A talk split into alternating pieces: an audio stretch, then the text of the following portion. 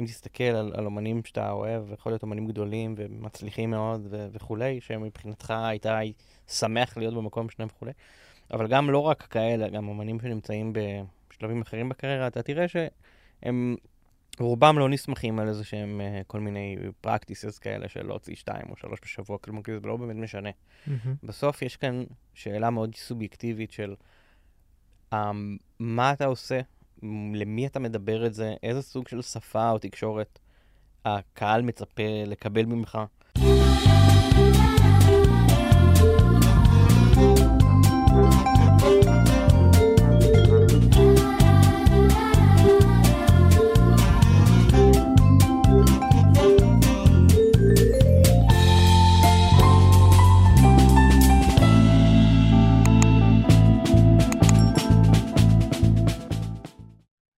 אהלן חברים, ברוכים הבאים לעסקי המוזיקה. היום באופן חד פעמי אנחנו מצלמים באולפנים של תטא, אז תודה רבה לעומר פה שאיתנו, הטכנאי, ולרון ולכל תטא מיוזיק שנותנים לנו פה את האולפן הזה אה, כדי להקליט. אה, עסקי המוזיקה, למי שלא מכיר, פודקאסט שמנסה לחשוף כמה שיותר אור על הדרך המסתורית לקריירה מוזיקלית. Uh, כן, אנחנו מביאים uh, אנשי תעשייה uh, לדבר על תהליכים, לשבור מיתוסים, יאללה, פשוט לדבר על איך עושים את זה ברמה העסקית יותר. והיום איתי אייל בסון. אייל הוא המנהל של טטרן והוא איש דיגיטל ממודוס. הרבה שנים בדיגיטל, נכון אייל? נכון. כן, מלא שנים. כן, זהו, מה ש... ממש הצחיק אותי זה, אני נכנס לעשות, uh, אתה יודע, קצת ריסרצ' לפני שהעורך מגיע, וזה לא פעם ראשונה שאני נכנס לאתר של מודוס, שהוא אתר uh, מצחיק בכללי, mm-hmm. אבל uh, הרשימ, הרפרטואר לקוחות שם, כן. זה כאילו די מגוחך. יש שם מאות לקוחות אולי, mm-hmm. ושמות כאילו הזיות. Mm-hmm. כאילו מכל, גם, גם מלא ז'אנרים, וכאילו אספתי לי פה איזה כמה, 99 FM, מכללת BPM, סינמטקי, עיריית תל אביב, המזנון של אייל שני, רדיוהד, ניק קייב, פיקסיס, איירון מיידן, טוני רובינס פתאום, טיגרן, ג'ולט, כאילו. כן. הזיות. אמ, אז, אה, אז בגלל זה גם שלחתי לך הודעה ואמרתי, טוב, אני חייב ש... שתבוא רגע ונדבר mm-hmm. על דיגיטל. יאללה, אז אני פה. יש, yes, אז באמת... תודה שהזמנת. תודה, תודה שהגעת, כן. Um, אז בואו נתחיל מזה שפשוט תספר לנו קצת על מודוס, שיהיה לכולנו רקע ונבין כן. על מה אנחנו מדברים. אז uh, תראה, אני חושב שכדי להבין את מודוס צריך uh, לקחת קצת אחורה, ומודוס uh, uh, יצור יחסית חדש, אבל uh, בפועל ההתעסקות שלי ב... גם בתעשיית המוזיקה, אבל בדיגיטל בפרט, כבר מגיע למשהו כמו עשר שנים mm-hmm. של אה, ניסיון, שזה נחשב יחסית הרבה בתחום הדיגיטל, כי אם ניזכר מה לפני עשר שנים, לא היה באמת הרבה... כן, הוא לא קיים הרבה זמן. כן, כן, בדיוק. אז uh, ממש תחילת הדרך. אז, uh, אז ראיתי הרבה בתחום הזה, ואני חושב שלא רק שזה היה התחלת הדרך של, באופן כללי, מה שנקרא דיגיטל, מה שקוראים לזה דיגיטל היום. Mm-hmm. לא רק שזה היה יחסית בחיתולים באופן גלובלי, זה היה עוד יותר בחיתולים בכל מה שקשור למוזיקה. Mm-hmm. ולתעשיית המוזיקה, תעשיית המוזיקה תמיד הייתה... בלייג, בדיליי, כן, כן, בדיליי, וקיבלה את הדברים בקצב טיפה יותר איטי מאשר התפתחו הטכנולוגיות, או מאשר תעשיות אחרות שאימצו mm-hmm. כל מיני uh, התפתחויות שהיו. אז uh, אני בעצם בשנותיי הראשונות בתחום הזה עבדתי בעיקר כפרילנסר. כלומר, עבדתי עם לא מעט פרויקטים, כלומר, תמיד הייתה לי את היכולת יחסית להיות בן אדם כזה שמצליח uh, לנהל הרבה מאוד משימות ופרויקטים וממש לשלוט על כמות גבוהה של דברים בלי ששום דבר uh, יתפספס ואתה יודע, ייפול בין הכיסאות. Mm-hmm. Uh, אז גם כפרילנסר הייתי די, uh, כלומר, די... Uh, uh, מסיבי מבחינת הפרויקטים שניהלתי וכל זה היה נראה כמעט לא אמיתי. Mm-hmm. אם, היית, אם היית רואה איך אני עובד ועל כמה פרויקטים אני עובד, כלומר פיתחתי את ה... הסתגלתי לדברים האלה. אמ, ובעצם עברתי כמה גלגולים עם זה, באיזשהו שלב הייתה לי חברה שקוראים לה שש מעלות, שבעצם הייתה סוג של משהו ביניים לפני מודוס, אה, שכבר אז לא הייתי לבד, וכבר היו עוד אנשים שעבדו בתוך הדבר הזה, ושיתפתי איתם פעולה וכולי. אה, ובעצם לפני משהו כמו שלוש שנים הקמתי את מודוס ביחד עם שותף, יובל הרינג. Mm-hmm. והיום זו, זו חברה עם כבר uh, משהו כמו 15 עובדים. Uh, יושבים פה די קרוב לאולפנים שאנחנו נמצאים בהם. Mm-hmm. Uh, ובאמת עובדים על הרבה מאוד פרויקטים. כלומר, um, וכשאני אומר עובדים, אני אסביר אולי טיפה קצת יותר. Uh, וגם מה זה ה-15 האנשים האלה, אז זה מורכב מ... אפשר להסתכל על זה בצורה באופן וירטואלי על שלוש מחלקות וירטואליות, כן? Mm-hmm. אני אומר וירטואליות כי, כי אנחנו לא באמת מחולקים לחדרים אה, לפי מחלקות או משהו כזה, אבל כן. יש לנו מצד אחד, אה, נקרא לזה את עולם הקריאייטיב, שכולל בתוכו גם אה, כל מה שקשור לקונספט ומעטפת, עד לרמות הקופי רייטינג וסטודיו בתוכנו שיודע לעשות אפטר וגרפיקות ו- ו- וכולי. אוקיי. אז זה נקרא לזה קריאייטיב, שזה באמת mm-hmm. יחסית רחב, כשאני אומר קריאייטיב, כי זה יכול להיות, לכלול בתוכו הרבה מאוד uh, רכיבים. Um, ובעצם הצד השני הוא הצד היותר אנליטי, שזה גם הצד היותר שאני מביא לשולחן. Mm-hmm. כלומר, אני לא חושב שאני איש קריאייטיב גרוע, אבל אני יודע מה המעלות שלי. כלומר, אני, יש אנשי קריאייטיב טובים ממני בהרבה, אני יודע לפצח לפעמים רעיונות קריאיטיביים טובים בפרויקטים שאני מאוד קרוב אליהם, mm-hmm. כמו למשל בתיאטרן, אבל uh, קשה לי להיות זיקית בהקשר כן, הזה, זה כן. טוב יותר ל... יש אנשים שיותר טובים בזה, אז אני, אני באמת, הצד שאני יותר מביא הוא הצד האנליטי, כלומר, כל מה שקשור לקמפיינים אה, ממומנים, קניית מדיה, אנליטיקס, זה מגיע אצלנו לכל מיני רמות של, של עשייה, כלומר, זה לא רק... לא יודע, לבוא ולהוציא קמפיינים מאומנים או משהו כזה, זה, זה באמת לפעמים לא, יורד לרזולוציות הרבה יותר גבוהות של ניתוח מספרים וממש data science. Mm-hmm. תלוי בפרויקט ותלוי באופי שלו וכולי, אבל uh, אנחנו לרוב נכנסים למדע של זה באופן כנראה עמוק יותר מהמקובל בשוק, והרבה מאוד פרויקטים אצלנו התחילו מזה או נסמכים על זה. כלומר, זה באמת הבסיס להיווצרות של החברה הזאת הגיע משם. כלומר, מה... מה data science. מהלרדת לרזולוציות שהן אולי לא סטנדרטיות mm-hmm. בעולמות אחרים, ש...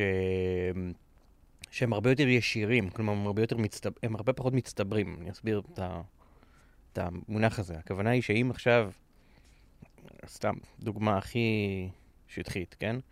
אה, עורך דין בתל אביב רוצה לעשות דיגיטל, mm-hmm. אז הוא רוצה לוודא אולי שאם מישהו מחפש בגוגל עורך דין בתל אביב, או עורך דין לתחום מסוים באזור המרכז, או ווטאבר, אז הוא ימצא אותו נגיד בתוצאות חיפוש. אוקיי, כאילו, זה יחסית, יש כאן איזושהי, אה, יש כאן איזשהו אפיון פרפורמטיבי מאוד ברור, מאוד ישיר, שלא, שהוא, שהוא, והוא מאוד ישיר וחד פעמי. כן. בעולם המוזיקה זה מאוד שונה, כי בין אם אתה פסטיבל ובין אם אתה מוזיקאי, אתה רוצה לבנות סביבך איזושהי קהילה שהולכת ומצטברת. שהיא לא, היי, הנה קליפ, ואז אני נעלם, לש...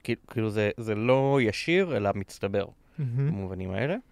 אז אה, אני חושב שבא, שזה משהו שלא קיים בהרבה עולמות אחרים בתחום הדיגיטל. כלומר, זה משהו שמאוד מייחד את תעשיית המוזיקה. שלא יצ... ישיר אלא מצטבר, אם כאילו נרחיב את זה לעוד רגע, זה כאילו... כן. לא... Um, זה, זה כאילו עקיף כזה, יותר לבנות את, ה, את המיתוג, שיראו אותך יותר, ועוד פעם ועוד פעם, ולבנות איזה image לקהל, תראה, מאשר תתקשרו עכשיו. זה, זה, זה, זה, זה לא שמותגים אחרים לא מתעסקים במיתוג וב... לא, ברור שכן. לבנות מודעות ל brand שלהם ולבנות קהילה סביב ה brand שלהם. כלומר, זה כן משהו שיכול להיות משותף לכל העסקים ובכל סדרי הגודל, אבל אני חושב שיש משהו שהוא... ברמה האישית-רגשית, אצל מוזיקאים צריך להיות הרבה יותר הדוק. והדיוק צריך להיות הרבה יותר גבוה. אחרת הפספוס שם הוא הרבה יותר מורגש, וזה מרג... יכול מהר מאוד להרגיש מלאכותי, כי בסוף אנחנו לא מדברים על מותג בגדים, אנחנו מדברים על אומן, זה, אומנ... זה אומנות. נכון. אז אם זה, מר... כאילו, קל מאוד לעבור את הגבול שבו זה מרגיש קומרשל אם לא עושים את זה נכון, ולצערי בהרבה מאוד מקרים זה באמת מרגיש מאוד קומרשל. Mm-hmm. אז אני חושב שאנחנו באים עם תפיסה שהיא יחסית לא מסחרית לאיך מנהלים דבר כזה, אבל כן מתוך אסטרטגיה, כלומר האסטרטגיה היא יכולה להיות מאוד מסחרית גם, שזה בסדר גמור, אבל הטקטיקה עצמה, כלומר שזה יותר השוטף, ה-day to day, הוא יותר אישי, רגשי, ומתוך איזושהי מין תת-אסטרטגיה פנימית כזאת של לדבר באופן כנה עם אנשים ולייצר שיח שהוא לא מורכב ממה שנקרא one-off כזה, שאני פונה לקבוצת אנשים עם איזשהו, לא יודע, משהו גדול שקורה, ואז לא יוצר איתם קשר במשך שנה. כלומר, אנחנו דואגים לזה ש... כלומר, התפיסה שלנו היא כזאת שזה קצת כמו לצאת לדייט. Mm-hmm. כלומר, זה שברגע שאתה נחשף לאנשים חדשים, קודם כל אתה צריך לפנות אליהם שונה, כנראה מאיך שאתה פונה לאנשים שאתה כבר יוצא איתם שנתיים. Mm-hmm. וברגע שיצאת לדייט ראשון, אז אתה תרצה גם לצאת לשני ושלישי, ו... כלומר, מערכות יחסים הן מערכות שרוצים לטפח, כלומר, אתה לא רוצה לתת לזה לגבוה. וזה זה בדיוק מהמקומות האלה שהמאוד עדינים, שבהם תעשיית המוזיקה מתנהגת טיפה שונה אולי מעולמות אחרים. Mm-hmm. זה נשמע ממש מעניין, והייתי כאילו רוצה שנרד עוד יותר לעומק של הדבר הזה, כי אני מצליח להבין מה אתה אומר ברמה מאוד מסוימת, אבל, אה, אבל בתכלס, איך, איך אתם מורידים את זה למציאות? זה אומר שבכל פוסט אה, אתם חושבים אם זה דייט ראשון או שני או שלישי? זה אומר שקודם כל ה... המחש... המחשבה על באופן כללי איך, איך לנהל כן. היום, כן, כאילו בתוך הרעש המטורף הזה שאנחנו נמצאים בו, איך לנהל היום תקשורת מול קהל, ואני בכוונה אומר תקשורת ושיח, אני משתמש במילים האלה ולא סושיאל מדיה, כי זה לא משנה כרגע המדיום. כן. המדיום הוא כלי שאנחנו משתמשים בו היום בשביל, ה... ככלי טכני כמעט, Mm-hmm. כדי לייצר איזושהי תקשורת או שיח. Mm-hmm. עם קהל ולבנות קהל ולשמר קהל ולטפח אותו. אבל um, אני חושב שהעניין שה... המרכזי פה, רגע, אני, ברח, ברח לי חוט מחשבה. אני חושב שהעניין המרכזי פה הוא פחות, כלומר, לרדת לרמת הפוסט זה טיפה, זה, זה כאילו זה לא שיח מעניין, כי בסוף מה שמעניין פה באמת זה להבין שאנחנו יוצרים תקשורת עם מספר גדול יחסית של אנשים, כלומר הרבה יותר גדול מאשר שאתה עומד על הבמה ויוצר קשר עם 200 או 800 או אלף אנשים שבקהל. כלומר, לרוב כל פיפס קטן שאתה מוציא במדיומים האלה, פוטנציאלית יכול להגיע לעשרות אלפי אנשים, ומן הסתם העשרות אלפי אנשים האלה לא נמצאים באותו סטייג' של היכרות איתך או עם מה שאתה עושה וכולי. עכשיו, מה קורה? מוזיקאים היום מסתכלים על מוזיקאים שהם אוהבים, כן, על אומנים מאוד גדולים ומאוד, כן, כמו רדיואד או לא משנה מה, ומסתכלים איך הם מנהלים את הסושיאל שלהם. ושני דברים קורים. א', הם מתבלבלים, כי הם רואים פעילות מסוימת של אומן שהוא בסדר גודל שונה מהסדר גודל שהם נמצאים בו, ואז הם אולי מסיקים מזה דברים לא בהכרח נכונים. זה אחד, שתיים, הם לא רואים הכל. כלומר, הרבה מהתקשורת היום של אומנים באופן כללי מול קהל היא תקשורת מסועפת. כלומר, במקביל יוצאים כמה מסרים שונים, שנראים אחרת, כתובים אחרת, עטופים אחרת, לקהלים שונים. כלומר, המסר הוא לא אחד יחיד, מרוכז, כזה one, one size לכולם, Mm-hmm. אלא, כן, זה כן. יכול, זה, יכול להיות, זה יכול להיות שונה ברמת הפנייה, ברמת הסיפור. כלומר, מן הסתם, אם אתה עכשיו, אם יש לך להקה, ואתה עכשיו, אה, לא יודע, מוציא קליפ ראשון מתוך איזשהו אלבום, כן? סתם אני מוריד את זה לפרקטיקה בכוונה. Mm-hmm. אז יכול להיות שיש אנשים שהם כבר שנתיים, שלוש, אה, עוקבים אחרי מה שאתה עושה, אתה קצת הופעת, אתה קצת זה, מתעניינים, מחכים, כזה, כאילו זה, זה הסטטוס שבו הם נמצאים בו. אז obviously, הרגע הזה ב timeline שבו אתה מוציא קליפ וה context שהם תופסים את זה בו, יהיה שונה מאשר אנשים שמעולם לא שמעו עליך. נכון. אתה תרצה לייצר את ההפרדה הזאת. Mm. וזה יכול לבוא לידי ביטוי כמעט בכל דבר שאתה עושה. אז א- אני חושב שבמובן הזה, ה- השוני אולי באיך שאנחנו אוהבים לנהל דברים בהקשר הזה, זה באמת לרדת, לרדת להבנה שיש כמה נרטיבים שרצים במקביל. ולהבין כל נרטיב כזה טיפה באופן, באופן אינדיבידואלי, אולי. אם זה עושה היגיון. אז לא, זה לגמרי עושה היגיון. אז איך בעצם אבל אתה מפריד את זה? מה, ברמה הטכנית? תראה, אני שוב, אני, אני חושב שזה לא יהיה מעניין להיכנס פה לטכניקה, כי... כל יש, אחד... הר, יש, הרבה, יש הרבה דרכים? יש, יש דרכים לעשות את זה, הדרכים האלה מצליחים ללמוד את המערכות האלה. כלומר, mm. טעות נפוצה זה ש... בלי ללמוד אפשר לעשות את הכל לבד. וזו טעות קשה, כי המערכות היום של העיקריות שבהן אומנים יכולים ליצור קשר עם הקהל שלהם בסוף זה פייסבוק ואינסטגרם. יוטיוב לא ממש, ספוטיפיי לא ממש, כלומר, אלה פלטפורמות חזקות וטובות, אבל לא בשביל להעביר מסרים. Mm-hmm. אז בהקשר הזה, אני חושב שהרבה מאוד אומנים מנסים לפעול לבד, או מנסים לפעול עם אנשי מקצוע, אבל שלא באמת מתודרכים מספיק, או שעובדים בצורה יחסית שטחית על מה שהם עושים, mm-hmm. ואז נוצר איזשהו... איזושהי אכזבה, או איזושהי, אוקיי, שמתי מלא כסף ולא קרה כלום. כלומר, שומע את הטיעון הזה מלא פעמים, אבל אף אחד לא באמת יודע לתאר על מה בדיוק הכסף הזה הלך, מה בדיוק היו התוצאות, מה זה אומר לא קרה כלום, מה כן קרה. Mm-hmm. איפה הייתה הבעיה, mm-hmm. האם היה אפשר לעשות את זה אחרת. הרבה מזה נובע מחוסר תכנון, חוסר אסטרטגיה, כלומר, זה בדרך כלל לא עניינים בהכרח רק טכניים. כלומר, זה לא רק לא ידעתי על איזה כפתור ללחוץ ולחצי על הכפתור הלא נכון, אבל זה גם כזה. כלומר, mm-hmm. אז אני חושב שיש כאן איזשהו... אני חושב שקשה לי יהיה לבוא עכשיו ולהגיד בדיוק מה הטכניקה לעשות דברים מסוימים. כלומר, אני לא חושב שזה אפשרי. Mm-hmm. בדיוק כמו שלא הייתי שואל אותך כאן, טוב, אז איך פשוט מפיקים שיר? אני לא יודע כלום. כאילו, אז אתה תגיד לי, אוקיי, תקשיב, רגע. יש קומפוזיציה, ויש הרמוניה, ויש סאונד, ויש הפקה, ויש מיקס, ויש מאסטרינג, ויש מילים, ויש... כלומר, אנחנו צריכים לעבור דרך ספקטרום מאוד גדול של עולמות, כאילו מ... כן, כאילו מקצה לקצה, וזה יהיה, זה לא משהו שאפשר להעביר אותו בפודקאסט. אני כן חושב שהדבר שאולי, כ... כ... לא יודע, כ... מה שצריך להשתמע אולי ממה שאני אומר פה זה שיש הכרח מאוד גדול בללמוד את הדברים האלה. כלומר, לא משנה אם אתה עובד עם אנשי מקצוע או לא, ההכרח מבחינתי של מוזיקאי היום זה להבין מושגים בסיסיים, זה לדעת לקרוא דוחות, זה לדעת לשאול את השאלות החשובות ברמה האסטרטגית ולדעת איך להמיר את השאלות האלה למספרים או לדאטה שברשותו.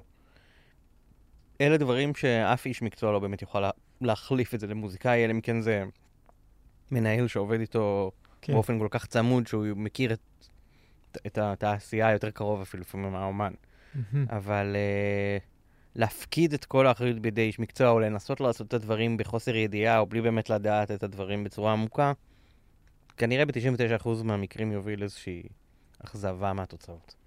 הבנתי, וכשאתה אומר, כשאתה אומר לדעת את הדברים, אתה בעצם לא, לא מתכוון ל... איך לעשות את הפוסט הממומן, או איך לטרגט את הקהל, אתה מתכוון ל...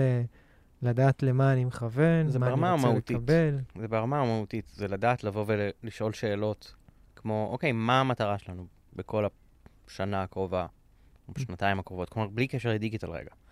כלומר, זה, זה, הבעיה מתחילה בדרך כלל באסטרטגיה הכללית, כלומר, שהיא לא קיימת, כן? כאילו, זה בדרך כלל מתחיל שם, כלומר, איפה אנחנו רוצים להיות עוד חמש שנים?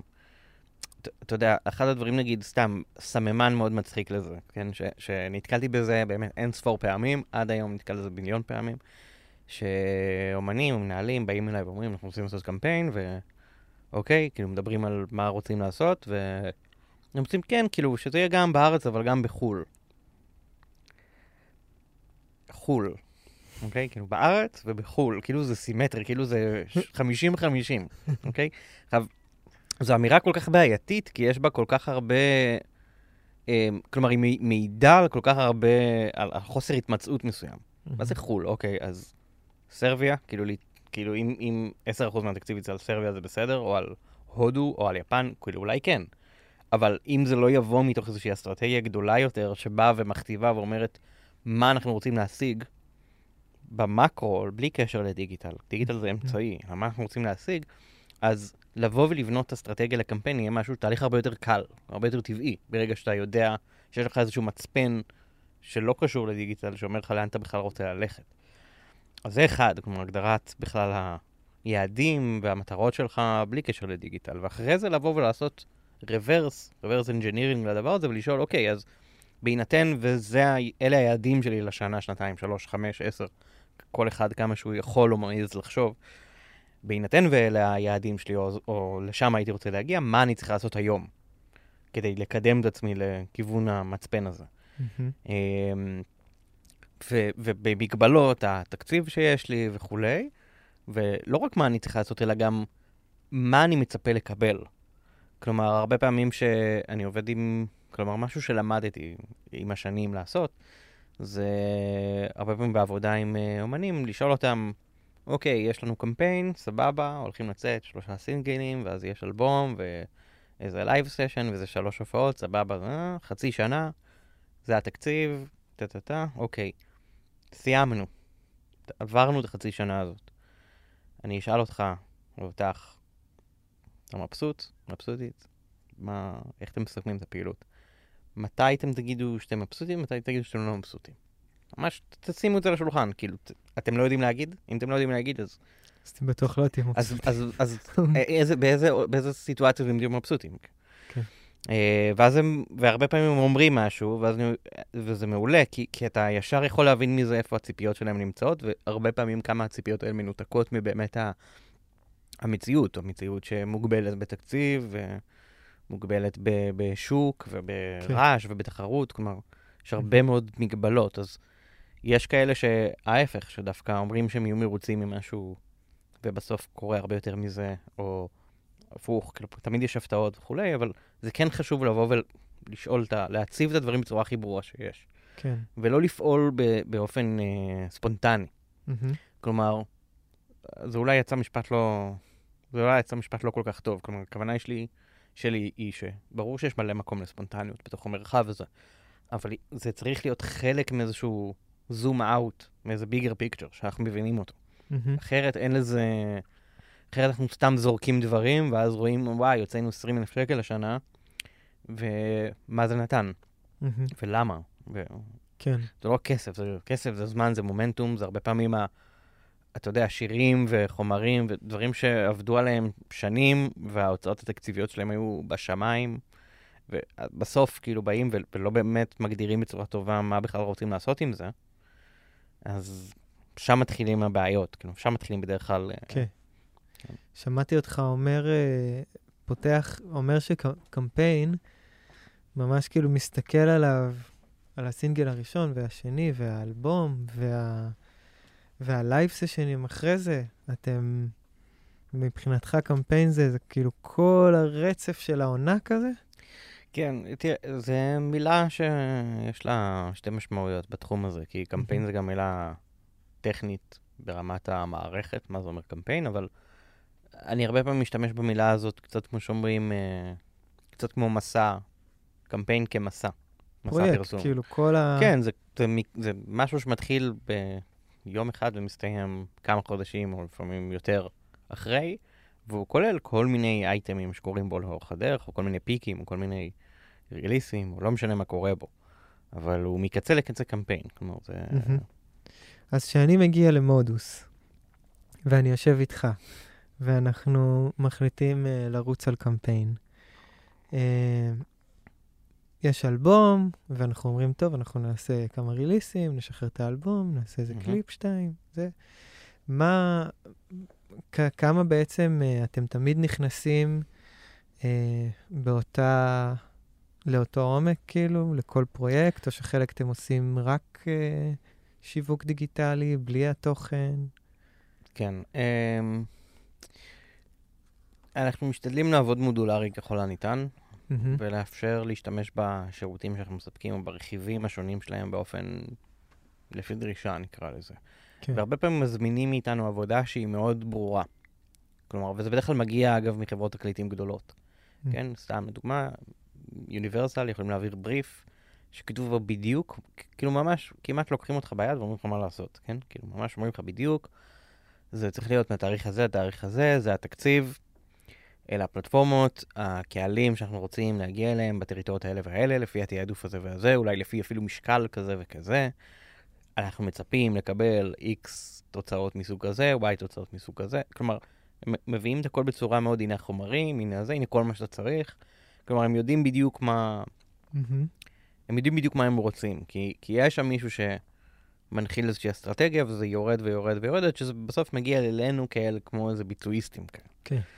אמ, וזה אחלה, כן? כי זה, זה, זה, זה לא פחות מעניין, אגב, מקמפיינים. כלומר, זה מאפשר לנו להתעמק ב, באספקטים אחרים של הדבר הזה. כלומר, איך למקסם ולהביא את הדבר הזה לביצועים, ואיך לעמוד ביעדים וכולי, שזה אתגר גדול לא פחות מ, מ, מאשר לבוא ולהנחיל את האסטרטגיה לפני. Mm-hmm.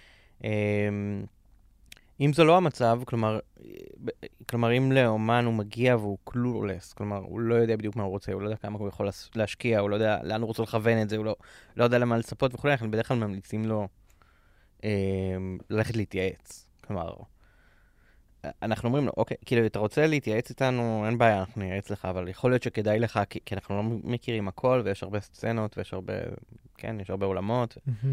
אה, ולפעמים אנחנו לא יכולים לרדת עם כל אומן לעומק. שהוא כנראה צריך שירדו איתו, זאת אומרת, תלוי כמה, כמה, אה, כמה מגובש הוא מגיע. Mm-hmm.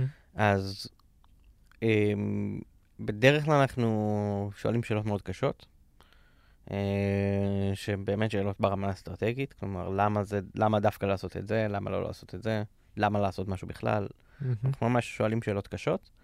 שבסוף ה end result של כל הפינג פונג התחקירי הזה, הוא להוריד את זה לרמת הבריף המאוד ברור, שבו אנחנו שמים שחור על גבי לבן, את, נקרא לזה, עם, לא יודע, גבולות הגזרה של, של מה שאנחנו עושים, של מה אנחנו הולכים לעשות, של מה אנחנו מצפים שיקרה, מה מבחינתנו או מבחינת, כן, מבחינתנו וביחד עם האומן, ייחשב uh, הצלחה של הקמפיין, מה ייחשב כישלון של הקמפיין.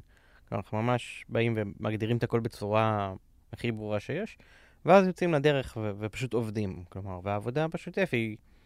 צריך להבין שלמרות כל התכנון שתעשה לפני, ולמרות כמה שתנסה, כאילו, באמת לסגור את הדברים עד לקצה של הפינה האחרונה, אה, כמעט תמיד מה שנקרא שיט היטס דה פן, ואתה צריך... צריך להיות דינמי. צריך להיות מאוד דינמי, וכאילו, הכל יכול לקרות, כן? בין אם זה מגפה או מתקפה. אז, אה, אז, אז במובן הזה, אה, סתם, לא, לא בקשר לאירועים חיצוניים, הכוונה היא ש... כן. יכול להיות שאתה מחליט שמשהו הוא, ה... סתם, אני אתן דוגמה, ש... שלא יודע, סינגל מסוים הוא הסינגל שאתה נסמך עליו בקמפיין מסוים, ואז אתה מזהה שזה בכלל לא... שזה לא תופס כמו שחשב שזה יתפוס, ואולי אנחנו משנים, פתאום יכולים לשנות את כל המאזן של הקמפיין mm-hmm. לטובת ריליסים אחרים. כלומר, זה לא באבן באמת. כלומר, אנחנו... כן. בגלל זה אנחנו מציבים יעדים, כדי לבוא ולשפוט קמפיינים גם תוך כדי תנועה. להגיד, אוקיי, האם הם עומדים בציפיות שלנו, לא עומדים בציפיות שלנו? Mm-hmm. אם לא, אם כן, אחלה, אם לא, למה לא? אמ, ואז גם יודעים לעצור את זה מראש, ולא לתת לזה פשוט לשרוף. כי, ואז ובמיוחד בגלל זה אנחנו מגיעים בסוף למצב שבסוף הפעילות, בסוף הקמפיין, כמעט ואין הרבה מצבים שהאומן אומר שהוא לא מבסוט. כי אנחנו מסוכמים, ממש הכל ברור מראש, ואם תוך כדי תנועה רואים שמשהו הולך לכיוון לא נכון, אנחנו קוטעים אותו לפני שהוא מגיע ל... למקום הזה שכאילו התאכזבו ממנו. Mm-hmm. ומדברים על זה, ומנסים שנייה להבין. ויכול להיות שפשוט חוסכים ועוצרים. כן. זה גם uh, mm-hmm. משהו שקורה. כן. עדיף. מאשר כן. לבזבז סתם. מגניב. Um, האמת שזה באמת כאילו, יותר ויותר כאילו, אתה מדבר ואני חושב על זה שבאמת, uh, עד עכשיו שהסתכלתי על פרויקטים ושחשבתי על לעשות קידום ושדיברתי עם כל מיני אנשי קידום, הסתכלתי על זה מאוד קטן, מאוד ברמת ה... לסינגל כן. הזה אנחנו נעשה את הפרויקט. וכן איזושהי אסטרטגיה גדולה יותר, אבל שהיא לא מתוקשרת עם הדיגיטל. כן. שהדיגיטל הוא יוצא למכות כזה. Mm-hmm. שזה כבר כאילו קצת אה, העיף אותי העניין הזה שמסתכל על זה בגדול. אמ, טוב, רשמתי לי פה קצת שאלות כאילו, אה, שיכול להיות שהן קצת טכניות וקצת לא טכניות. בוא, בוא תגיד לי אתה כאילו איך אה, זה. אה, דפי אומן מהמם, בפייסבוק, לכולנו יש דפי אומן. מהמם. אה, ואנחנו מפרסמים שם, ויש אה, יש כל מיני אה, שמועות. אה, יצא לי לשבת עם אה, אה, אנשים שבונים תוכניות עסקיות וזה, והוא צריך להעלות שתי פוסטים בשבוע לפחות, כדי לקבל חשיפה.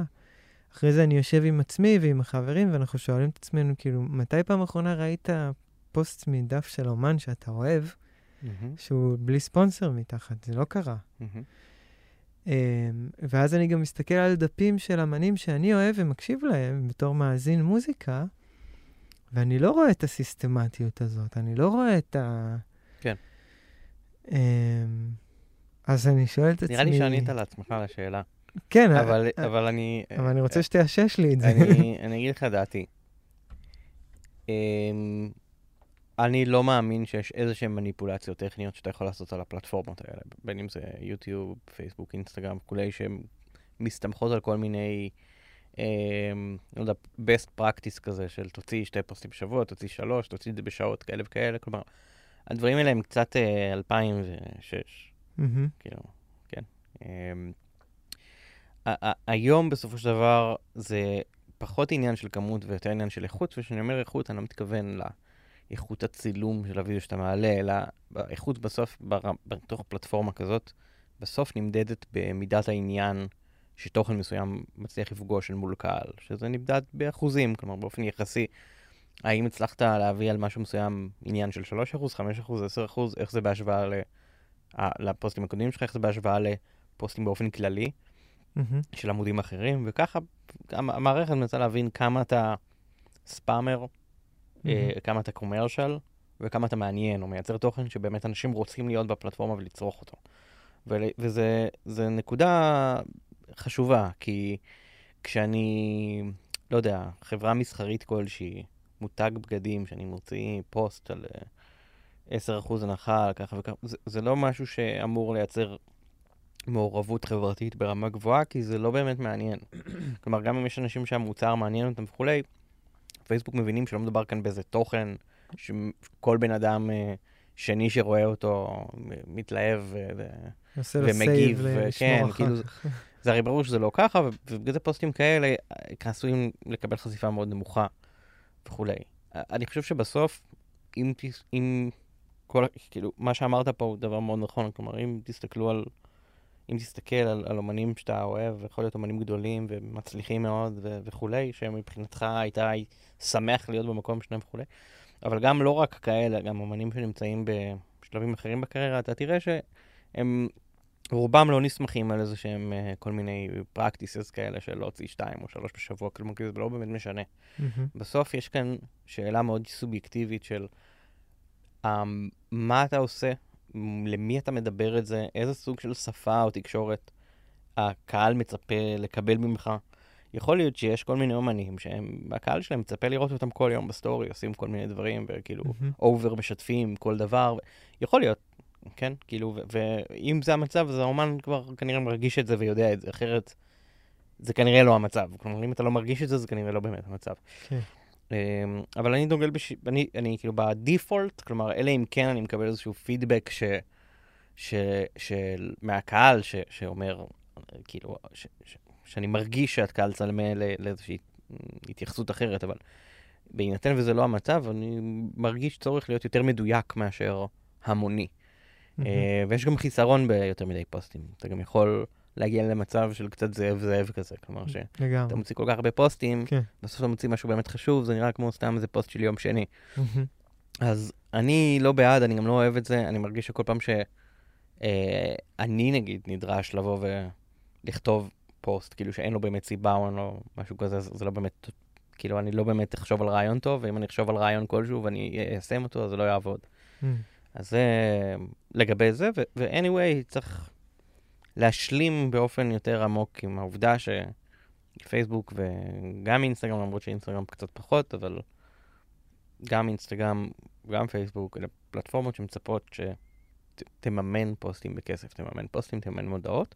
אמ, ובאמת המקומות היחידים שאתה תזכה לראות חשיפה אורגנית במספרים מאוד מאוד גבוהים, זה באמת כשמדובר בתוכן שהוא חריג במידת העניין הציבורי של אנשים כלפיו. ויש כאלה דברים, אבל זה חריג. זה... רגע, מה זאת אומרת? תסביר את המשפט הזה. זאת אומרת ש... אמ, אני טוען שמרבית הפוסטים שעולים, מרבית האומנים שמעלים פוסטים, מרבית הפוסטים שהם יעלו, לא משנה מה וכמה הם מעניינים, הם יצטרכו כנראה לממן אותם. כן? מהמם. כאילו אין לזה מנוס, בטח אם כן. הם קטנים, בטח אם אין להם עוקבים וכולי, אבל גם אם יש להם עשרות אלפי עוקבים, זה לא יעזור בהכרח, והחשיפה האורגנית היא נמוכה, והמימון הוא נדרש, כלומר זה חלק ממה שצריך לעשות. אה, יש מקרים אה, חריגים, שבהם זה לא נכון מה שאני אומר. והחשיפה האורגנית שלהם היא מאוד גבוהה, ויכול להיות שיש להם עשרות אלפי עוקבים, והם מוציאים פוסט והוא מגיע לעשרות אלפי עוקבים, שמשתפים ומגיע למאות אלפי חשיפות בסופו של דבר, בלי ששמת שקל. מה גורם לזה לקרות? אמ, הצלחה יחסית חריגה של התוכן. כשאני אומר הצלחה, אני מתכוון מבחינת יחס בין רמת המעורבות, כלומר כמות המעורבות שיש, לבין החשיפות שהיו לדבר הזה. אז אם הממוצעים בדרך כלל הם נגיד איפשהו בטווח של בין 0 ל-3 אחוז רמת מעורבות, ופתאום יוצא איזשהו פוסט שיחסית בשלבים התחלתיים שלו, פייסבוק רואים שהוא 4 אחוז, 5 אחוז, 8 אחוז, 10 אחוז, הם ירשו לעצמם לפתוח לו את החשיפה האורגנית באופן גבוה יותר, כי מבחינתם מייצרים ערך כן. למשתמשים שלהם, שנמצאים בפייסבוק ורוצים שיהיה להם מעניין, אז אם פייסבוק מזהים תוכן מעניין, הם משחררים לו את הרסן, שזה מאוד הגיוני. ברור, כן. אז, אה, אבל, שוב, זה, זה משהו שהוא מאוד... אה, אי אפשר לתכנן או לבנות שום דבר סביב זה. כי וזה- זה, כן. זה כאוטי טיפה. כן. אז קודם כל, אני, אני די מתרגש כי שברנו פה מיתוס אה, מטורף, אני חושב, ש, שיושב אצל המון אמנים ויושב להם על הגב כאיזה אבן, תראה, זה, זה אפילו יותר מזה. להוציא פוסטים כל זה הזמן. אפילו יותר מזה, כי, כי מה קורה? אוקיי, קודם כל, אה, לגמרי, לא צריך להוציא פוסטים כל הזמן. יש. בסדר גם להיעלם לשנה. יש. יותר מזה, באמת. אה, אה, הרבה מהאומנים שאני אוהב, הרבה מה- מהאומנים שאני עבדתי איתם, ואפילו תיאטרן שאני מנהל. יכולים לגמרי להיעלם לשנה, וזה קול. כן. אין עם זה שום בעיה, וההפך, זה יותר מרגש שחוזרים, ואפשר ל... כלומר, זה ממש תלוי כמה אתה מבין את, את, ה... את היחסים פה, אוקיי? זה קצת מהמם. כמו... יש סצנות של אנשים שכדי לשמור על קשר, חברים, אני לא מדבר בכלל על... כן, מוזיקה. כן. הם צריכים להיות בק... להיפגש פעם בשבוע, לדבר פעמיים בשבוע, כלומר, זה מידת התדירות שהם צריכים, אחרת הקשר מתרופף. מהמם. וזה פשוט, כי הקשר אולי מלכתחילה לא מספיק חזק. מהמם. קשרים עמוקים יותר, אתה יכול גם לא לדבר עם בן אדם חצי שנה, ופתאום לפגוש אותו ברחוב, זה כאילו, מהמם. ראית אותו אתמול, כאילו אתם best כן. buddies. אז אני חושב שזה בדיוק כמו שמערכות יחסים בין אנשים יכולות להיות מאוד, כאילו, להשתנות וכולי, אז, אז גם בדיוק מערכות יחסים בין קהל לאומן, ואני חושב שזה מתחבר אגב למיתוס נוסף, אם אתה כבר בעניין שבירת מיתוסים של... אמ, אני אומר כל הזמן שהחשיפה האורגנית נמוכה, ואז צריך לשים כסף, וככה החשיפה גדלה, ואז באים כל מיני אומנים ואומרים, רגע, אבל מרגע שהתחלתי לשים כסף, אז החשיפה האורגנית שלי לגמרי נדפקה, ואף אחד לא רואה יותר את הפוסטים שלי, פייסבוק, גרידים, נותנים להם אצבע, הם רוצים את כל היד. מה הדיבור, כזה. ואני חושב שזה מתחבר ל, למיתוס נוסף שיש בהקשר הזה, שחשיפ, שמימון יכול לפגוע בחשיפה האורגנית. אז אנשים נגיד נמנעים לממן פוסטים באינסטגרם, כי האינסטגרם עוד פלטפורמה יחסית אורגנית מהמם. מאוד יחסית, והם מפחדים לפגוע בזה. והם, ואז הם באים והם שמים כמה שקלים על משהו, ובאמת החשיפה האורגנית שלהם נפגעת. אמיתי, באמת נפגעת. וזה לא אומר, כלומר, הבעיה כאן היא בסיבתיות, כלומר, בהבנה של הקורלציה. זה נכון שהחשיפה האורגנית נפגעה, אבל זה כי הקמפיין המומן שעשיתם לא היה טוב. מה קורה? מה שקורה בעצם זה שבדיוק כמו שדיברנו מקודם, כלומר, אם אתה מוציא קמפיין, והתוצאות של הקמפיין הם כאלה, שיחס המעורבות בקמפיין היה נמוך מאוד, מהמם. נגיד הגעת למיליון איש, ומתוכם ארבעה אנשים עשו לייק לפוסט שלך, כנראה שרמת העניין של התוכן הזה, לקהל שהגשת את התוכן הזה, לא קיימת. כלומר, מהמם. עשית, אז יצאת ספאמר. מהמם. יצאת ספאמר, החשיפה האורגנית שלך תרד. מאוד הגיוני. הפוך, אם, החשיפה, אם הגעת למיליון איש ומאה אלף איש אהבו את מה שעשית, כלומר זה 10% מהאנשים כאילו מצאו עניין בדבר הזה, אז ההפך, אתה תקבל דירוג הפוך, דירוג חיובי, וחשיפה אורגנית שלך אפילו תעלה. אז זה קצת מתחבר לעניין הזה של אפשר אפילו לייצר מומנטום אורגני ממש טוב על ידי מין מיקרו קמפיינים מאוד איכותיים, שמייצרים mm. תוצאות ביחסים מאוד גבוהים, ובעצם סוג של ללמד את המערכת לאט לאט, שזה בעצם כן מעניין, ורק צריך פשוט, זה, זה פשוט מאוד ספציפי. למצוא את האנשים הנכונים. כי, כי, כי להבדיל מווידאוים של כל מיני הודים שמכינים חביתות, או כל מיני כלבים שמתרסקים, או לא יודע, כאילו, את הדברים האלה שהם כאילו שוברים את, את הגבולות של האינטרנט, כאילו, אל מעבר, הם מדברים לכולם, כולם מכירים אותם, כולם יודעים כן. בדיוק על מה אני מדבר. אז, אז צריך להבין שבסוף במוזיקה זה לא ככה, ו- וכנראה שהמוזיקה שלך, כמעט כל אומן, כלומר, יש לו איזושהי נישה שיכולה להיות אפילו מאוד מאוד קטנה, אבל במסגרת הנישה, זה, זה יכול להיות פיצוץ. וזה לא, לא סמנטיקה שפייסבוק יכול להבין לבד, ואתה צריך להכווין אותם למקום הנכון ולהראות להם את זה. כן. הנה, תראו, יש פה, ויש פה, ויש פה, להראות להם את כל האיים הקטנים שבהם יש עניין למה שאתה עושה. ואז למרות שברמה מאוד רוחבית, כלומר, אנשים שלא יודעים מה הם עושים, פותחים קמפיין סתם גס, באופן, באופן, כאילו, כלומר, בלי מודעות, פותחים קמפיין גס שמגיע לשתי מיליון איש, mm-hmm. ואז אחוזי ההצלחה שלהם נמוכים. נוצר מזה אפקט שלילי, שזה בכלל לא משנה גם אם לאומן מסוים יש unlimited budget. הוא אומר, מה אכפת לי, אני אגיע לשתי מיליון איש במקום לעשרת אלפים, אני לא אהיה מדויק, אבל אני אכסה את כולם. זה יוצר נזק. Mm-hmm. נזק אמיתי בתוך הפלטפורמות האלה, שבעצם סוג של מתייגות אותך כספאמר בתוכן. Mm-hmm. ואת, אז, אוקיי, אז זה מדהים, ובעצם אני גם שומע שאתה אומר שזה גם משהו שהוא די חדש לי. שבאמת אה, על כל פוסט אתם, כל פוסט אתה מממן. תראה, אמ, חלוטין. אם אצלי בראש זה היה יותר כאילו, אולי התקשורת הרגילה שלנו תהיה אורגנית, ואז בקליפים אז, אנחנו נממן. אז שוב. אני אומר, זה, זה מאוד תלוי בעמוד. כלומר, יש לי עמודים שכל פוסט מקבל מימון. כל פוסט, וזה רוב העמודים. כן. יש לי עמודים שיש להם נטייה לפעמים בפוסטים מסוימים, או גם עם פוסטים, גם אם הם לא איזה משהו מיוחד או מל, מלהיב מדי, פשוט לעבוד טוב. כן. Uh, במיוחד באינסטגרם, אגב. כן. Uh, באינסטגרם יש לך הרבה מאוד עוקבים, והם אמיתיים ובעניין של מה שאתה עושה, אתה עשוי ליהנות מחשיפה אורגנית מאוד גבוהה, בלי לממן כל פוסט. כן, זה בסדר גמור. Uh, בפייסבוק זה קצת יותר קשה, ובסוף המימון הוא... הוא כלי שלא רק מיועד ל- להגיע לקהל שלך כבר היום, אלא גם לשבור את גבולות הקהל שלך. אז ככה שבהרבה מאוד מקרים זה נחוץ. אז כן, אני מבין למה איזה פוסט כזה אגבי, שלא באמת מצריך להגיע לקהל חדש, כי הוא סתם, לא יודע, יושבים באולפן, עובדים על המיקס של האלבום הבא ומעלים איזה סטורי. כאילו, זה לא באמת מצריך לממן את זה, וזה סבבה, ואנשים שעוקבים רואים, ויכול להיות שזה מעניין אותם, יכול להיות שלא. Mm-hmm. cool, אבל uh, אני בעיקר דוגל בגישה יחסית chill לגבי זה. כלומר, לא, לא לפרסם יותר מדי, אם אינכם מה להגיד, אל תגידו. Mm-hmm. Uh, וכשאתם אומרים, אז תדאגו שזה יגיע לאנשים הנכונים, ואם זה מצריך, אם יש לכם כוח אורגני גבוה, מעולה, אם לא, אז תממנו את זה באופן הכי מדויק שיש. כלומר, ממש כן. ככה. מדהים. איזה כיף לשמוע את הדברים האלה, זה ממש אה, מוריד קצת, אה, מוריד את הלחץ. אמ, אוקיי. אמ, האם כל אחד יכול לעבוד איתכם עם מודוס? לא. איך זה עובד? אמ, אין איזה שהם קריטריונים שאנחנו כותבים על הדלת של המשרד או משהו כזה, כן? אבל אנחנו לא אוהבים לקחת לאנשים את הכסף אם אנחנו לא מרגישים ש... הוא יביא להם תמורה שמצדיקה אותו. Mm-hmm. וזה בדרך כלל לא, זה לא שאלה של טעם אישי שלנו או משהו כזה, זה לא העניין, זה יותר עניין של אם אנחנו מרגישים שמגיע אלינו פרויקט, זה לא חייב להיות אומן, זה יכול להיות כל דבר, שלא באמת מספיק מגובש, או מחזיק ביד משהו שאנחנו לא מאמינים שיעשה את האפקט אולי שלה, שהוא מצפה שיקרה, או שזה לא עומד בציפיות באיזשהו אופן, או משהו בסגנון, אנחנו מעדיפים לא לקחת, להגיד לא. Mm-hmm. הכל סבבה, כאילו, לכל דבר יש את ה... כן. את הזמן והמקום שלו, ואנחנו לא לוקחים בכוח, או, או סתם לוקחים אה, משהו שאנחנו לא חושבים ש...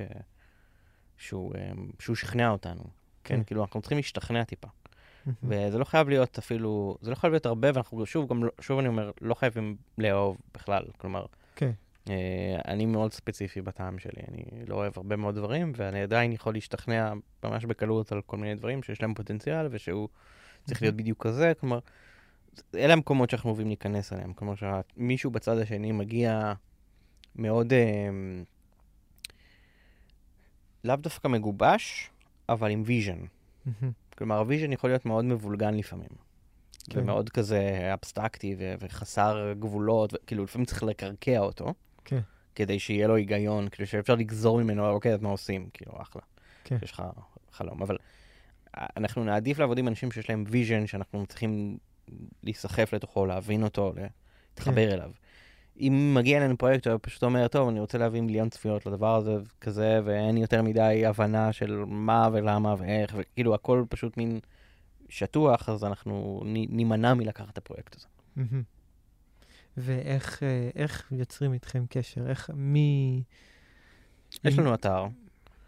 אה, זה הדרך שיוצרים איתכם קשר? אפשר לשלוח מייל? אנחנו עונים למיילים בתדירות של... אה, כלומר, אם שולחים אלינו מייל, הוא כנראה יקבל תשובה בטווח של שעה עד שעתיים. כלומר, זה בדרך כלל מהירות, מהמם. ש...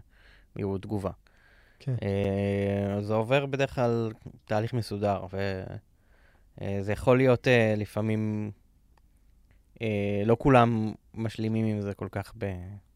בקלות, כלומר, יש כאלה שמתעקשים ומנסים להתקשר עוד פעם ועוד פעם, לכתוב הודעות במסנג'ר או כל מיני כאלה, ו... ו...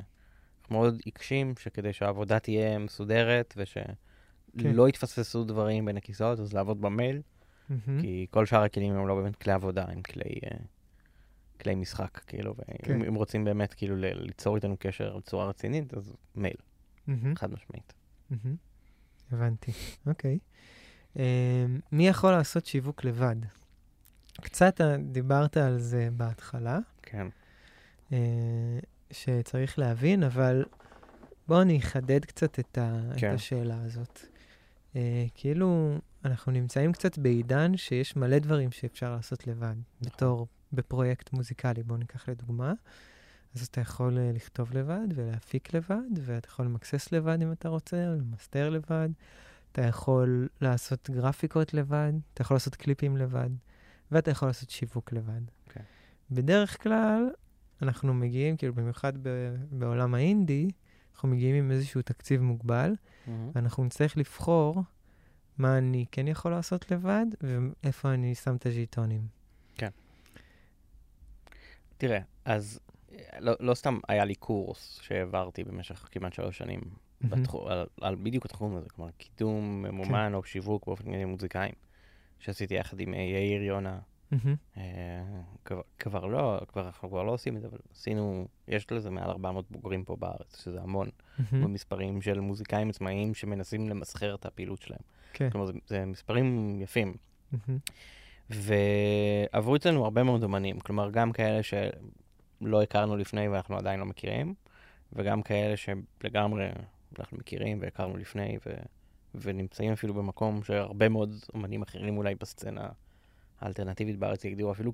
כמצליחים. כלומר, זה באמת היה range יחסית גדול, וגם לא רק אומנים, גם מנהלים וכולי. ובאמת ה vision שלנו של הקורס הזה היה, כל אחד יכול לעשות את זה, אם הוא רוצה. כלומר, זו שאלה של passion ורצון ומוטיבציה. מהמם. צריך ללמוד.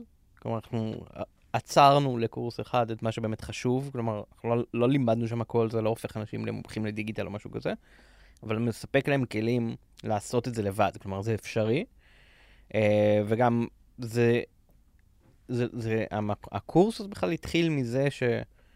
אה, כלומר, הוא נבע מתוך המחשבה של זה שיש המון מוזיקאים. כלומר, אני הרגשתי באיזושהי, באיזושהי נקודה בזמן, שאני מקבל הרבה מאוד פניות, אה, שאני לא יודע איך להיענות להם, כי מגיעים אליי מוזיקאים מוכשרים והכל אחלה וכולי. התקציב שלהם הוא, הוא, הוא לא מספיק בשביל לשלם לי סכום שאני אוכל בסכום הזה, לתת להם סרוויס שמספק את מה שכביכול מהמם. מגיע להם. יכול להיות שהם היו יכולים להשקיע יותר זמן ולעשות בעצמם את הדברים אפילו יותר טוב.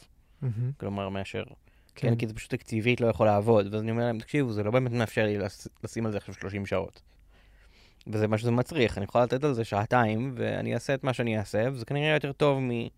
אם אתם לא יודעים כלום, כן? אבל אולי עדיף שתדעו ופשוט תעשו את זה לבד, תחסכו את זה. אז הקורס הזה נולד מתוך הרצון שלי לבוא ולהגיד לאומנים שפונים אליי ושאני לא יכול לתת להם סרוויס, להגיד להם, אין בעיה, יש קורס, בואו לקורס. כלומר, לתת להם כן. פתרון, לא להגיד להם שום דבר לא אפשרי, אל, כאילו, לא יודע, תלכו תחפשו. כן. להגיד, יש אפשרות, כאילו, והכל סבבה, בואו, כאילו, זה, זה נכון אגב לגבי כל דבר. אבל בסוף אני חושב שזו לא שאלה של um, למי יש אוריינטציה טכנית יותר או פחות, או למי יש נטייה שיווקית יותר או פחות, אני לא חושב שזה, שיש איזה שהם קריטריונים כאלה, אני חושב שזה בסוף עניין של מוטיבציה. כלומר, אם זה משהו שאתה רוצה לעשות, שאתה רוצה להבין ולשלוט בו, והוא מרגש אותך ומגניב אותך, ואתה מוצא בו את היופי, אז אלה האנשים שיוכלו לעשות את זה. כן. Uh, בעצמם. אם, אם מבחינתך זה עול וזה עוד איזה משימה שצריך לעשות, וזה סבל וכולי, ואתה, זה, זה, רק אתה עושה את זה כי אתה מנסה לחסוך בכסף, אז כנראה שאתה לא תעשה את זה באמת טוב. Mm-hmm. Uh, כמו, כן, כמו, כמו מוזיקה דבר. גם, כן. כאילו, כמו, גם כמו מיקס, כאילו אם אתה תגיע ל- לעשות מיקסינג ממקום, uh, כאילו של, uh, ממקום של אין לי תקציב לשלם לממקסס ואני שונא את הדבר הזה, אבל בסדר, לקחתי איזה קורס ביוטיוב ו... כן. יושב על זה, ואז אתה יושב על זה, כאילו זה לא באמת, uh-huh. אז כנראה לא יצא מיקס טוב, ואתה כנראה תסבול כל, מכל שנייה ממנו, אז כאילו... כן. וכשאתה אומר בעצם ללמוד את זה, אתה אומר לא רק ללמוד את, ה, את הכלים של פייסבוק, אלא ללמוד גם ניתוח ולעשות אנליטיקה. כן, ו... פייסבוק בכלל זה לא, כלומר, המערכת של פייסבוק לא כן, מסובכת. כן, נתתי פייסבוק כדוגמה. כן, לא, לגמרי. כל המערכות האלה הן לא מסובכות. כלומר, כן. אני לא חושב שהסיבוך הוא לא בתוך המערכת, הוא בתוך הראש. באסטרטגיה. כלומר, כן, זה להבין בדיוק מה אני רוצה לעשות ולמה אני רוצה לעשות את זה, ולקרוא את התוצאות, שהן מורכבות יותר ממספר צפיות או כל מיני ברור. מדדים שטחיים, וללמוד מזה משהו, להבין מזה. למ... כי, כי בדרך כלל הצורך בלהבין טוב את הנתונים זה לא, בש... לא בשביל להבין למה דברים, כאילו אם דברים הכל עובד מדהים ואתה מרוצה מכל דבר שקורה, אתה לא באמת צריך להסתכל על הנתונים כל היום. כן. הכל בסדר, כאילו הכל קורה כמו שאתה רוצה, מה יש לך לס... אבל לרוב זה לא המצב. כלומר, רוב האמנים, רוב העסקים, רוב כל דבר, חווים קשיים הרבה יותר גדולים, כן? זה, זה צריך להיות ממש פוקס. Mm-hmm. לקלוע כל כך מהר, וכאילו שדברים ילכו לך כל כך חלק. זה לא באמת המצב, כולם יודעים את זה. נכון. אז אני חושב שבהקשר הזה, היכולת לבוא ולהסתכל על נתונים הוא קריטי למוזיקאי שמבין את עצמו ואת מה שהוא עושה יותר מכולם. אחת הדוגמאות שאני גם אגב תמיד מספר בקורס זה שהיה לי איזה להקה שעבדתי איתה, שהם היו קיימים כבר כמה שנים קודם לכן, כלומר הם הגיעו אליי כבר כזה, אחרי שהם, יש עליהם, אה, שרפו גומי מה שנקרא. והם היו נורא בטוחים שהעולם המוזיקלי שלהם הוא A, אוקיי? Out A באנגלית. Mm-hmm. שלא חשוב מה זה כרגע. כלומר, היה להם בראש רשימת ז'אנרים מסוימים, רשימת אומנים בעולם שדומים להם, פסטיבלים שהם צריכים להופיע בהם, לייבלים שמתאימים להם. כלומר, הם באו כאילו אנציקלופדיות לסצנה שהם בטוחים שהם שייכים אליה. וחקרנו את הפעילות שלהם לאורך השנים. כלומר, זו באמת הייתה עבודה יחסית מעמיקה של לחקור מה קרה שם, וממש לעבור קמפיין קמפיין, ריליס ריליס, לבדוק מה קורה, לראות איפה הוא כן תפס, איפה הוא לא תפס. לא היה להם שום דבר עם מספרים באמת גבוהים, הכל היה באזורי האלפים הבודדים, כאילו הרגיש שמשהו לא באמת קורה. אז או שהם לא... ו- ושוב, אני, אני לא בא לזה ממקום, אני בא לזה ממקום מאוד אה, מחושב. כן, מנסה, מנסה לבוא כן. לזה, כאילו, אני לא שופט עכשיו ברמה האומנותית, כאילו, אני קטונתי, כאילו, כן. אנשים יכולים לאהוב, לאהוב הכל, כאילו, אני יודע את זה. אז אני לא מנסה להגיד, טוב, אז כנראה שאתם לא עושים טוב את מה ש... אני מנסה לחפש איפה, אני מנסה לצאת מנקודת הנחה שיש בעיה, שמשהו לא נכון נעשה, ואני צריך להבין איפה, יש נזילה בצנרת. כן. איפה, אני, אם יש נזילה בצנרת, פחות מעניין אותי מה נוזל, יותר מעניין, כלומר, מה הלך לפח, יותר מעניין אותי מה לא הלך לפח, כלומר. כן. ואז, ואז למצוא ערוצים שבהם אין נזילה. ואולי אפשר לראות, אולי יש שם משהו, אולי יש שם הרפתקה שאפשר לפתח. אמ, ואחרי הרבה מאוד בדיקות והרבה מאוד ניתוחים, אה, הצלחתי סוג של להוציא תובנה, שהתובנה הזאת היא תובנה שנבעה לחלוטין ממספרים. כלומר, זה רק מהסתכלות על מספרים. כלומר, זה טבלאות של, כמו מטריקס, כן, טבלאות כן. של מספרים על מספרים, ש... אמ, יש מאחוריהם קונטקסט, כלומר זה לא סתם מספרים שלא אומרים כלום ואתה מסתכל כן. עליהם כמו, אה, כמו ניאו ורואה... אה, ברור, כן? אתה מסתכל על צ'ארטים ושאומרים כל מיני דברים. ואז אמר, אמרתי להם, תקשיבו, אתם לא A, אתם B. כלומר, והיה להם נורא קשה לשמוע את זה. זה היה כאילו, יר... כאילו העלבתי אותם, אתה מבין? כאילו... זה, זה, אני, אני אתן לך דוגמה מעולמות אחרים, זה, לא יודע, זה קצת כאילו... הייתי בא למישהו שבטוח שמה שהוא עושה זה כאילו מטאל, הוא עושה מטאל, והייתי אומר לו, לא, אתה עושה בכלל דרים פופ. כן. כאילו הוא היה מסתכל עליי, לא, אתה, אתה אאוט, כאילו, אתה לא, זה לא נכון מה שאמרת עכשיו. כאילו, ממש היו בהתגוננות מאוד עמוקה על, על, כן. על, על ה... אתה יודע, על, על ה... אוקיי. על, על משהו שפתאום אמרתי להם, לא, אתם שייכים בכלל למשהו שאתם לא מרגישים בנוח שאני אומר לכם שאתם שייכים אליו. עכשיו, השייכות הזאת היא לא בהכרח ברמה החברתית, ואני חושב שכאן הטעות של הרבה מאוד אנשים שהם משייכים את עצמם, mm. הם, הם חושבים על הקהל שלהם קצת כמו על, כמו, כמו על לאן שהם משייכים את עצמם ברמה החברתית. אוקיי, יש להם חברים מוזיקאים, יש להם עצמם. חברים בסצנה מסוימת, אז הם כאילו, אוקיי, זה העולם שלי. Mm-hmm. זה לא נכון. כלומר, מה שאתה אוהב, והחברים שלך, והמוזיקאים של החברים שלך, זה לא מגדיר את כנראה הקהל בעולם שיאהב את מה שאתה עושה, זה לא mm-hmm. נכון. Mm-hmm. זה חברתי, זה סירקום, זה, זה, זה כאילו, זה, זה תמונת מצב חברתית שהיא לא בהכרח משקפת את, את המציאות. Mm-hmm. והמציאות היא יותר מורכבת, ויש בה כל מיני ניואנסים שקשה לפעמים להבין או לראות. ואמרתי להם, אתם בי, בואו אני לכם גם שאתם בי. ואז היינו בדיוק, כאילו זה הכל היה הכנה לקראת קמפיין, ש... פשוט יצאנו לקראת הנחה כל הקמפיין שהם בי. והכל פשוט נפתח בצורה מדהימה, כן? הכל, כלומר. כל הביצועים היו מעל כל הציפיות של כולם, הם התחילו לקבל פניות, הם התחילו לקבל מלא אהבה פשוט מאנשים. מלא הזמנות, כלומר, כל הקריירה שלהם נפתחה מאז.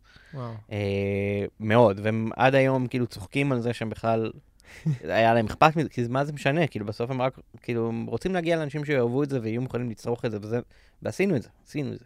זה לא כן. משנה איך מגדיר, כלומר, הרבה פעמים קשה לאנשים עם ההגדרות, שבאים ושמים את זה בתבנית. התבנית הזאת היא לא בשביל סתם לשים את זה בתבנית, היא בשביל לכוון לאיזושהי מטרה, זה הכל. כלומר, והרבה פעמים אתה, אתה מכוון פשוט למקומות הלא נכונים, אתה יכול לראות מלא חיצים לשמאלה, שבכלל היית צריך לראות אותם ימינה, וכל מה שהיית צריך זה, זה אפילו לנסות. אז אני חושב שמה. שאני, מבחינתי המוסר ההשכל שלי בתוך הדבר הזה, זה, זה... הוא כפול. כלומר, מצד אחד, אמ, ללמוד באמת לקרוא את המספרים האלה, כלומר, ולא, ולהבין לעומק איך אפשר לחפור בהם בצורה כזו שיהיה אפשר להוציא מהם תובנות. כי תובנה כזו זה לא תובנה שכמעט אף אומן יקבל מאף איש דיגיטל, mm-hmm. שהוא יעבוד איתו. כלומר, צריך ממש להתכוונן, לשאול שאלת מחקר ולאחר שנכנסים לחקור את זה. כלומר, זה לא, לא כתוב פשוט, ב, ב, כאילו, mm-hmm. שרק צריך להפוך דף ולראות שזה כתוב. זה מצריך לבדוק, לבחון את זה. אמ, ואני הגעתי למסקנה הזאת מתוך איזושהי היכרות שיש לי גם עם הסצנות שהיו מעורבות פה, אז זה היה לי יחסית מאוד הגיוני כאילו להבין את זה. בגלל זה אני חושב שחשוב שאומנים ידעו לעשות את זה בעצמם. אה, ובאמת ילמדו על, על מה, למי הם מדברים. Mm-hmm. זה, זה פשוט קריטי, כאילו. זה אחד. שתיים, אני חושב שמשהו שחשוב לעשות בשלבים יחסית אה, ראשוניים של, אתה יודע, יוצאים לדרך, אומנים צעירים, לא משנה, גם, גם אם הם שנתיים אפילו כבר אה, בפעילות או שלוש, לא חשוב. זה אף פעם לא מאוחר מדי. לבוא ו... ולאתגר את המציאות ולש... ולנסות לעשות ניסויים אולי, ולנסות ל...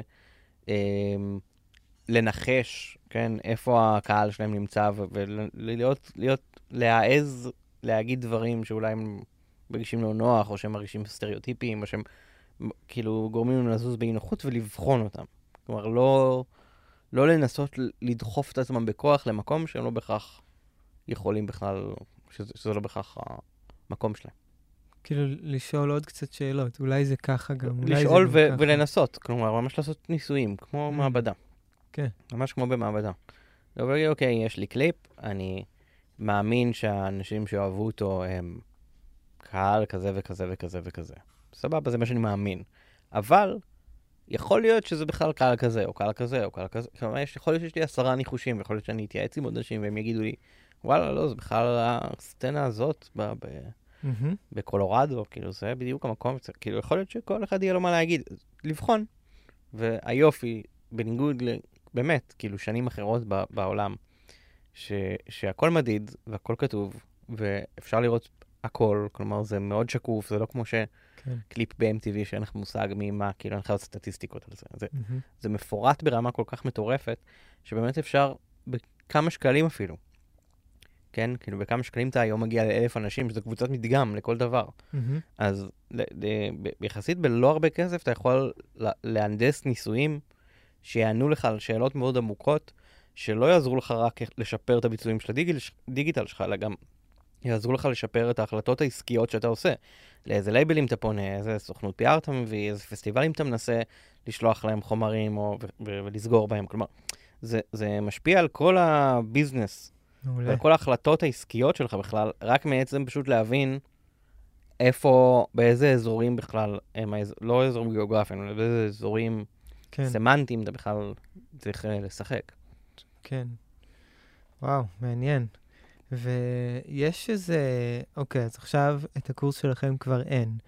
אתה, נכון. אתה מכיר איזה משהו שיש לך המלצה למי שכן רוצה ללמוד את זה לבד ולהעמיק יותר? אמ, יש הרבה מאוד משאבים באינטרנט.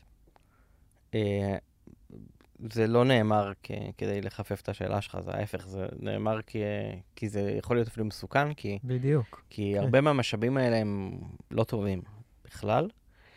אמ, יש אמ, כמה קורסים שבעיניי, או כמה משאבים שבעיניי נחשבים יחסית טובים.